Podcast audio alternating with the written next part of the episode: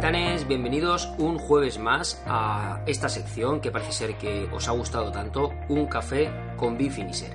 En el día de hoy comentaros que ya podemos decir que tenemos vídeo podcast. ¿Y por qué digo lo de podcast? Bueno, pues a raíz de muchos comentarios que me habéis dejado en el vídeo anterior, me pedíais que podía extraer el audio de este vídeo y subirlo como podcast tanto a iVoox como a iTunes.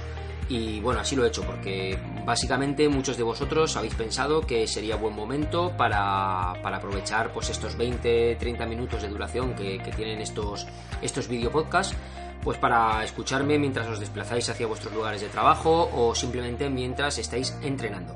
Así que nada, comentaros que ya lo he hecho, ya ha sido autorizado tanto por iVoox como por Apple, y en la descripción del vídeo tenéis el enlace a la sección de podcast donde podéis encontrar el icono de, os lo dejo por aquí para que lo veáis, de un café con Bifinisher.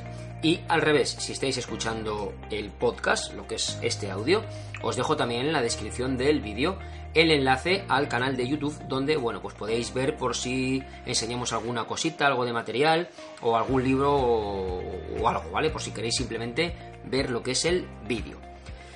Nada, esta semana se han dado, pues bueno, muchísimas noticias que tampoco tienen una relevancia,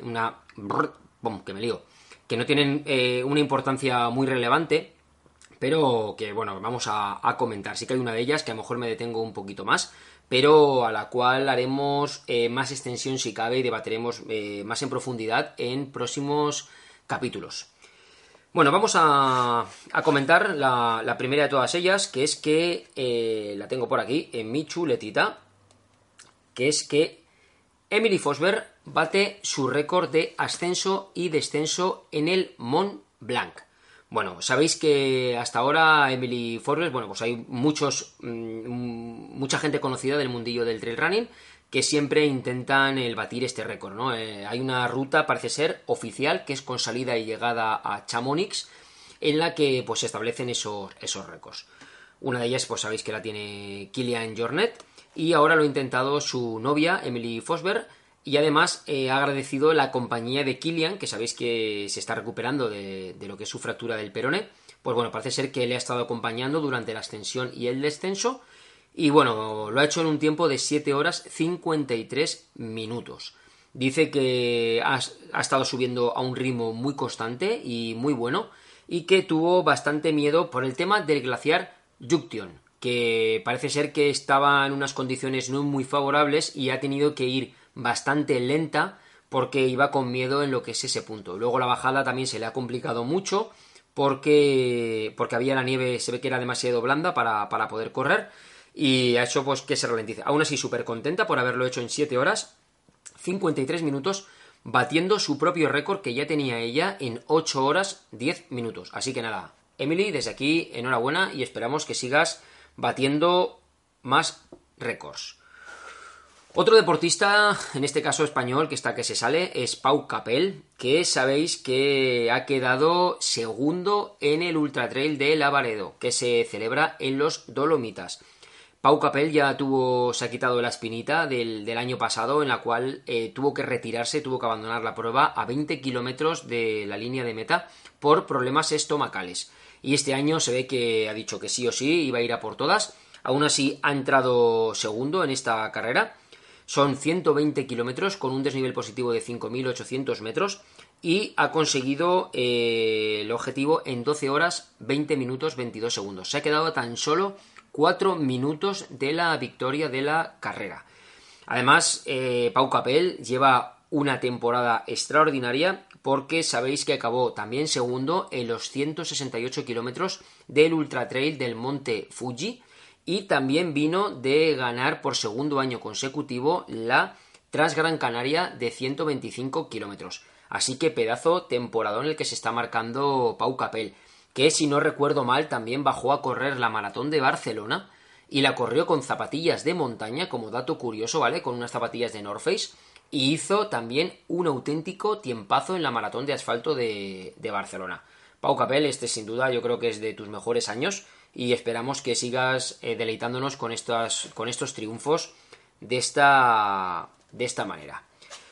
Y otro deportista, esta vez un deportista para algunos muy polémico, para otros muy querido, pero sin lugar a dudas un gran deportista, y os lo comento porque es una persona que lleva muchísimos años diciendo lo que quiere conseguir, y precisamente por decir lo que quiere conseguir y cómo lo quiere conseguir, pues muchas veces se le cataloga de sobrao o de vendehumos o de personajillo que de flipao, vamos, en pocas palabras.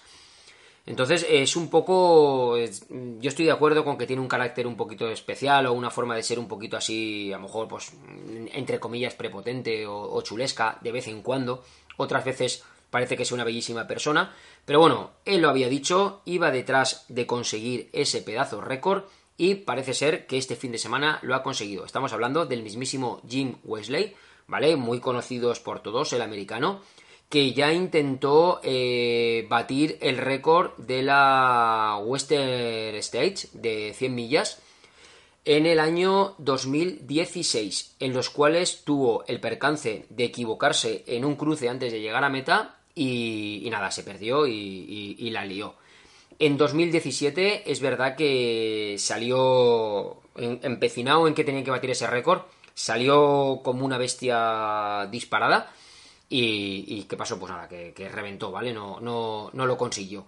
Y parece ser que en este año 2018, cuando las condiciones de la carrera tampoco han sido las más favorables, porque ha habido temperaturas que han alcanzado los 40 grados centígrados, que es una auténtica burrada para estar corriendo, pero Jim Wesley lo ha conseguido. Ha dejado la prueba en 14 horas 30 minutos, bajando en más de 16 minutos el tiempo de récord de la prueba que hasta ahora lo tenía Timothy Olson desde el año 2012. Así que Jim, de verdad que me alegro, tío, que hayas puesto todo el empeño y todas las ganas que le ponías a esta prueba para que lo consiguieras. Y tengo que decirte pues que creo que con esto que has conseguido pues has cerrado también muchas bocas, pues sabiendo que cuando uno lucha por sus objetivos y lucha por sus cosas, pues se puede conseguir. Ha tenido ahí detrás, pegadito, durante muchos tramos de carrera, a François Dano. Sabéis que es el ganador del Ultra Trail de Mont Blanc, que también hizo un tiempazo. Pero al final el bueno de Jim le ha llegado a meter algo más de 30 minutos en meta, que es muchísimo tiempo. Así que nada, espectáculo de verdad el que nos ha ofrecido esta Western States y muy bien.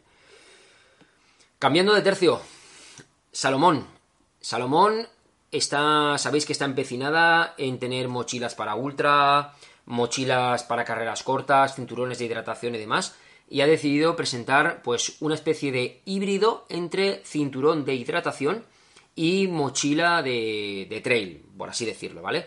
Que es la nueva Salomon Agile 2, una mochila que ellos la catalogan como un chaleco de hidratación, ¿vale? Que es, yo creo que es el correcto, porque simplemente lleva un ajuste completamente perfecto, lleva los dos soportes para colocar dos soflas y es pues eso, súper ventilado, súper refrigerado, súper ligero, parece que sean los acabados de cualquier mochila de la gama S-Lab y además la saca a un precio en torno a los 65 euros, ¿vale? Que es un precio pues muy bueno visto tal y como andan los productos de Salomon hoy en día. Entonces es una alternativa más para, la misma Salomon lo dice, para todos aquellos que les moleste el llevar un cinturón de hidratación, porque muchas veces que ocurre que llevamos también el cinturón portabastones, ¿vale? Entonces se nos puede complicar tanta cosa en la cintura. Bueno, pues tenemos la posibilidad de esto, ¿no? De llevar este chaleco de hidratación que parece ser que pues está dando bastantes buenos resultados y tiene un precio, bueno, pues dentro de lo razonable no está mal. Seguimos con más carreras este fin de semana y lo pudimos escuchar en la entrevista que nuestro compañero Pablo Castillo, NeoRider, os dejo el enlace a su canal también en la descripción del vídeo y en la descripción del podcast, le entrevistó el martes pasado, ¿vale? Hablamos del mismísimo Luis Alberto, que ya él estuvo comentando durante la entrevista, que había estado este fin de semana en la Infinity Trail, un campeonato del mundo por relevos de nada más y nada menos que 124 kilómetros y 7.400 metros de desnivel positivo. Parece ser que se pudo celebrar la etapa prólogo sin ningún problema, pero el domingo, cuando llegaba la etapa reina, iban a dar la salida a las 4 de la mañana. Parece ser que por condiciones climáticas un poquito adversas tuvo que ser retrasada hasta las 6 de la mañana, luego a las 10 de la mañana, con las consecuencias problemáticas que produce eso en los corredores, de tener que volver al hotel, volver a desayunar, etcétera, etcétera. Y finalmente la organización decidió suspender esta carrera. Y a mí lo que más me llama la atención es que una organización de este calibre, capaz de realizar un campeonato del mundo de trail por relevos, pues no haya tenido pensado un recorrido alternativo y haya tenido que decidir cancelar la prueba así sin más. Cuando precisamente el equipo donde teníamos a Luis Alberto, Timothy Olson y Dmitri Mitayev partía como equipo favorito. Una pena que no se haya podido disputar esto, y no entiendo, la verdad, cómo una organización de este calibre no ha tenido en cuenta, pues eso, un pequeño recorrido alternativo en este sentido. Y bueno, para mí, uno de los aspectos en los que quiero entrar más a debate durante este café con Bifinisher de hoy es precisamente el tema de la salida del Suunto 9. Estuvimos hablando en el episodio anterior de que nos sorprendía la decisión que había tomado Garmin de adelantar, que estaba previsto para el cuarto trimestre de 2018 y lo ha hecho ahora a finales del segundo, el lanzamiento de su nueva familia de Fenix 5 apodada Plus, donde había añadido una cantidad de mejoras impresionantes que, para mí personalmente, pues podrían haberlo llamado Fenix 6 por la cantidad de novedades y soluciones novedosas que aportaban. Yo creo que esta salida de Garmin, y tal y como habéis dejado algunos en comentarios y lo comparto 100% con vosotros, viene muy marcada precisamente por el lanzamiento del Suunto 9 apodado Baro. Suunto llevaba unos años, ha sido una gran marca, ¿vale? Como relojes de trail, ha hecho auténticos pepinos de relojes, pero yo no sé lo que le estaba pasando últimamente, que iba de capa caída, ¿vale? Lo lanzó la familia Spartan con una cantidad de problemas y vendió en principio la moto con una cantidad de cosas que iban a hacer y soluciones que aportaban, que luego todo aquello se quedó en agua de borrajas. La gente que lo adquirió, digo, ¿qué hemos comprado? Esto parece que sea un reloj sin terminar, que esté a medias, y bueno, fracaso total, ¿vale? Quitando de los 4 fieles Suunto que han seguido defendiendo un poquito la marca, realmente, bueno, Suunto creo que jamás lo va a reconocer, ¿o no? Pero bueno, yo creo que todos de sobra sabemos que ha sacado unos relojes pues incompletos, ¿vale? Que yo creo que le faltaban muchas cosas, con muchísimos fallos, con problemas de batería, etcétera, etcétera, ¿vale? Entonces, Suunto se ve que ha puesto toda la carne en el asador y ha decidido sacar y presentar el Suunto 9 Baro. Le ha cambiado hasta el nombre, nuevo nombre, ¿vale? Para su tope de gama. Lo ha sacado en 2 colores, en blanco y en negro. Y esta vez me da a mí, que sí que va a ser un pepinazo de reloj. En cuanto al diseño, no varía mucho respecto a lo que es el diseño del Spartan. Es muy similar, se le ve con la misma robustez. Los tipos de materiales y acabados son de altísima calidad, ¿vale? Pero es verdad que le ha añadido nuevas tecnologías, que algunas de ellas ya las conocíamos, pero ha decidido darle una vuelta de tuerca y preocuparse en trabajar por algo que la gente que practica tanto la ultradistancia, ya sea en trails como en asfalto, ¿vale? El ultrafondo, íbamos demandando, que era el tema de la autonomía de la batería. Es verdad que esta vez ha sacado el reloj con su sensor de pulso óptico, que también ha mejorado y ha trabajado muchísimo en él para que ya empiece a funcionar bien. Y ya conocíamos las tecnologías, que os las voy a decir, que las tengo por aquí, las tecnologías de Fuse Speed y Fuse Alti, que son tecnologías que combinaban acelerómetros, el GPS y el barómetro para combinar todo eso para poder dotar al reloj de mayor precisión a la hora de dar los datos. Si es verdad que hay una cosa buena que tiene Suunto, precisamente es la precisión en sus datos.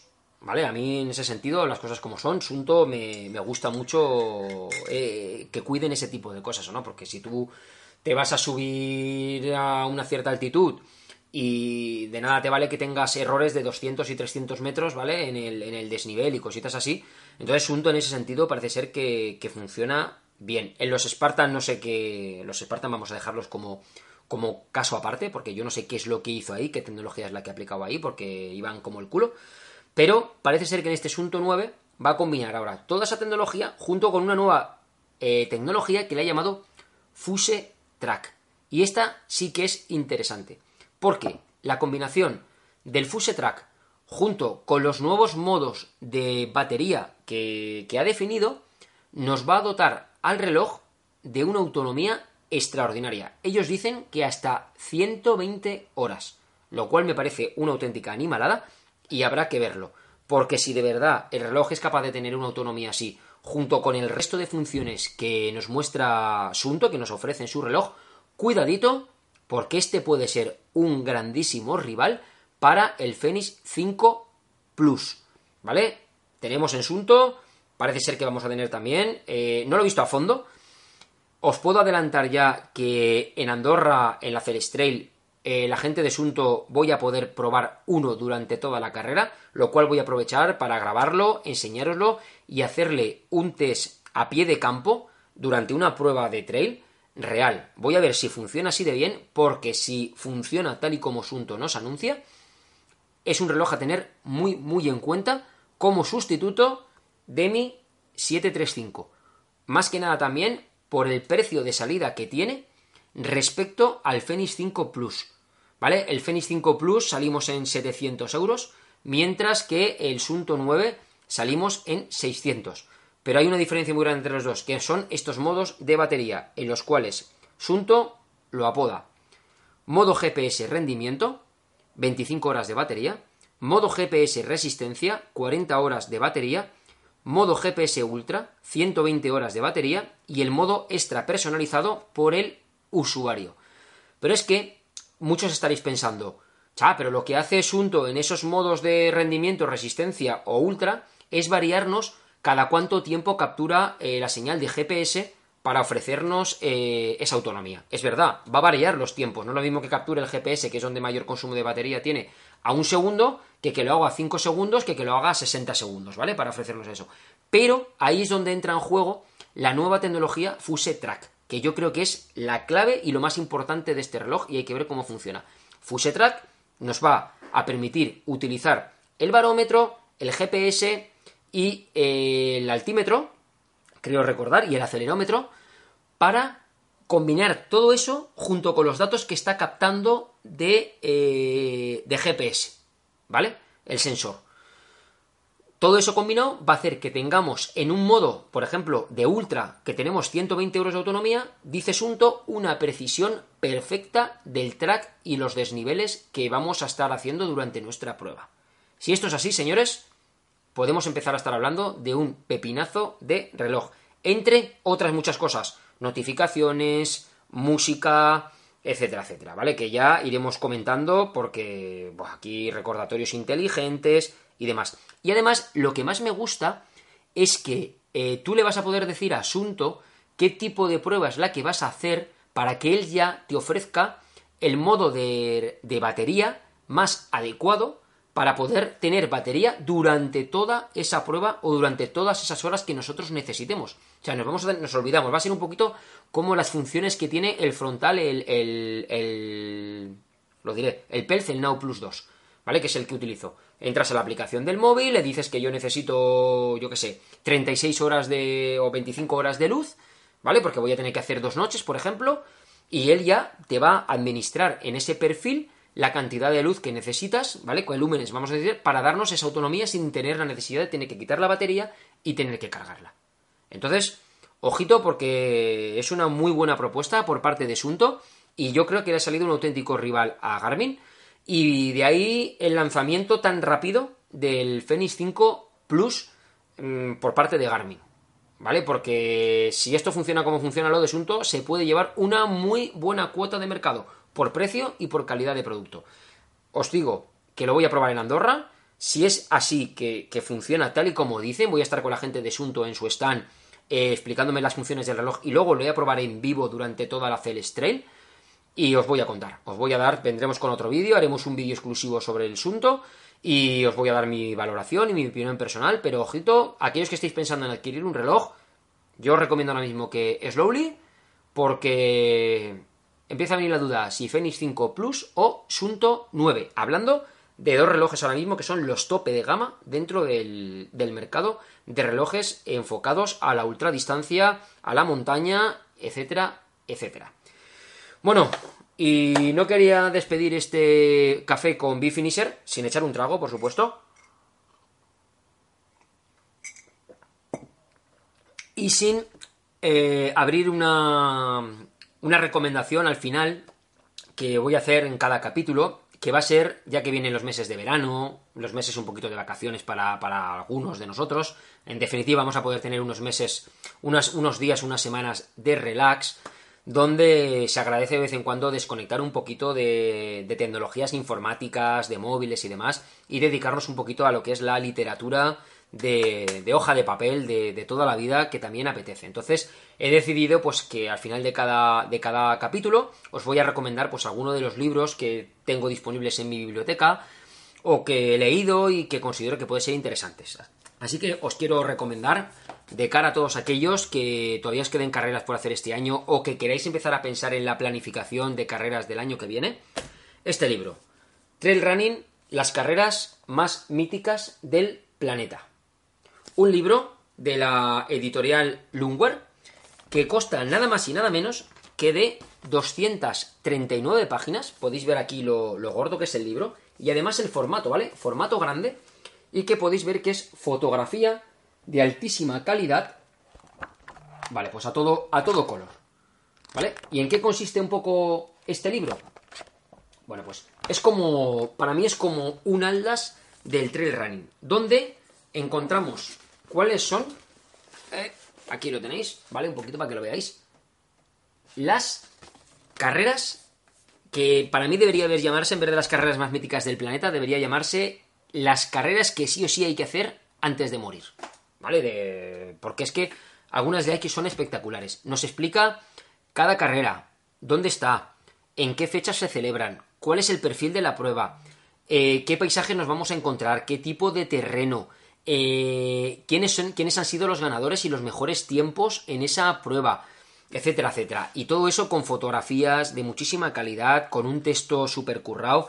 Tenemos el prólogo también escrito por Kilian Jornet. O sea, hay un libro que además su precio lo podéis encontrar en 23,90 euros. O sea, para lo que es, que fijaros lo gordo que es esto y lo que pesa, es un libro que tenéis que tener sí o sí recomendado en vuestra librería de libros de trail.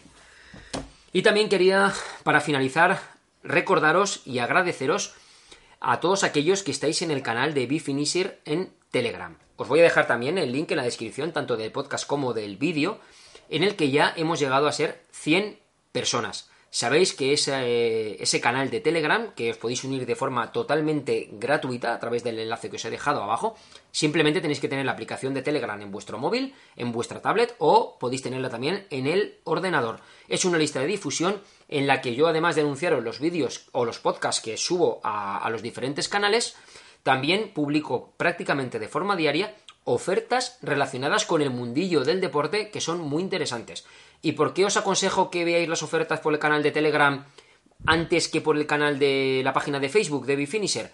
Porque hay ofertas de este tipo que a veces por stock las cogéis tan rápido que vuelan, o incluso a veces la propia empresa que las suele poner, Amazon y demás, pues a los pocos minutos o a las pocas horas desaparece. Y es verdad que sois muchos de vosotros los que me escribís por la tarde o un par de días después diciéndome, ostras, que es que no está la oferta, si puedo buscaros otra, etcétera, etcétera. Entonces, bueno, pues simplemente que sepáis que tenemos ese servicio ahí disponible, totalmente gratuito, no cuesta nada y se hace muy cómodo por recibir. Oye, si me interesa, picáis, aceptáis la oferta, os la lleváis, y si no, pues oye, la dejáis pasar, ¿eh? Y no pasa más nada.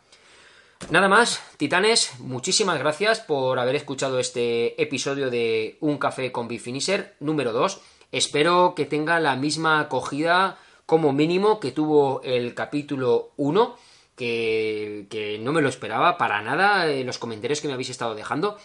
que os ha gustado muchísimo, ¿vale? El estar aquí pues compartiendo un café, un entrenamiento, un desplazamiento allí donde vayáis conmigo, pues eso, mientras debatimos con un poquito y comentamos algunas de las noticias de la actualidad. Y nada más, espero que nos volvamos a ver el próximo jueves, aquí en el canal, aquí en el podcast. Os dejo todos los enlaces absolutamente de todo donde podéis seguirme en las descripciones del vídeo y del podcast. Y nos vemos el jueves que viene. Hasta otra. Adiós.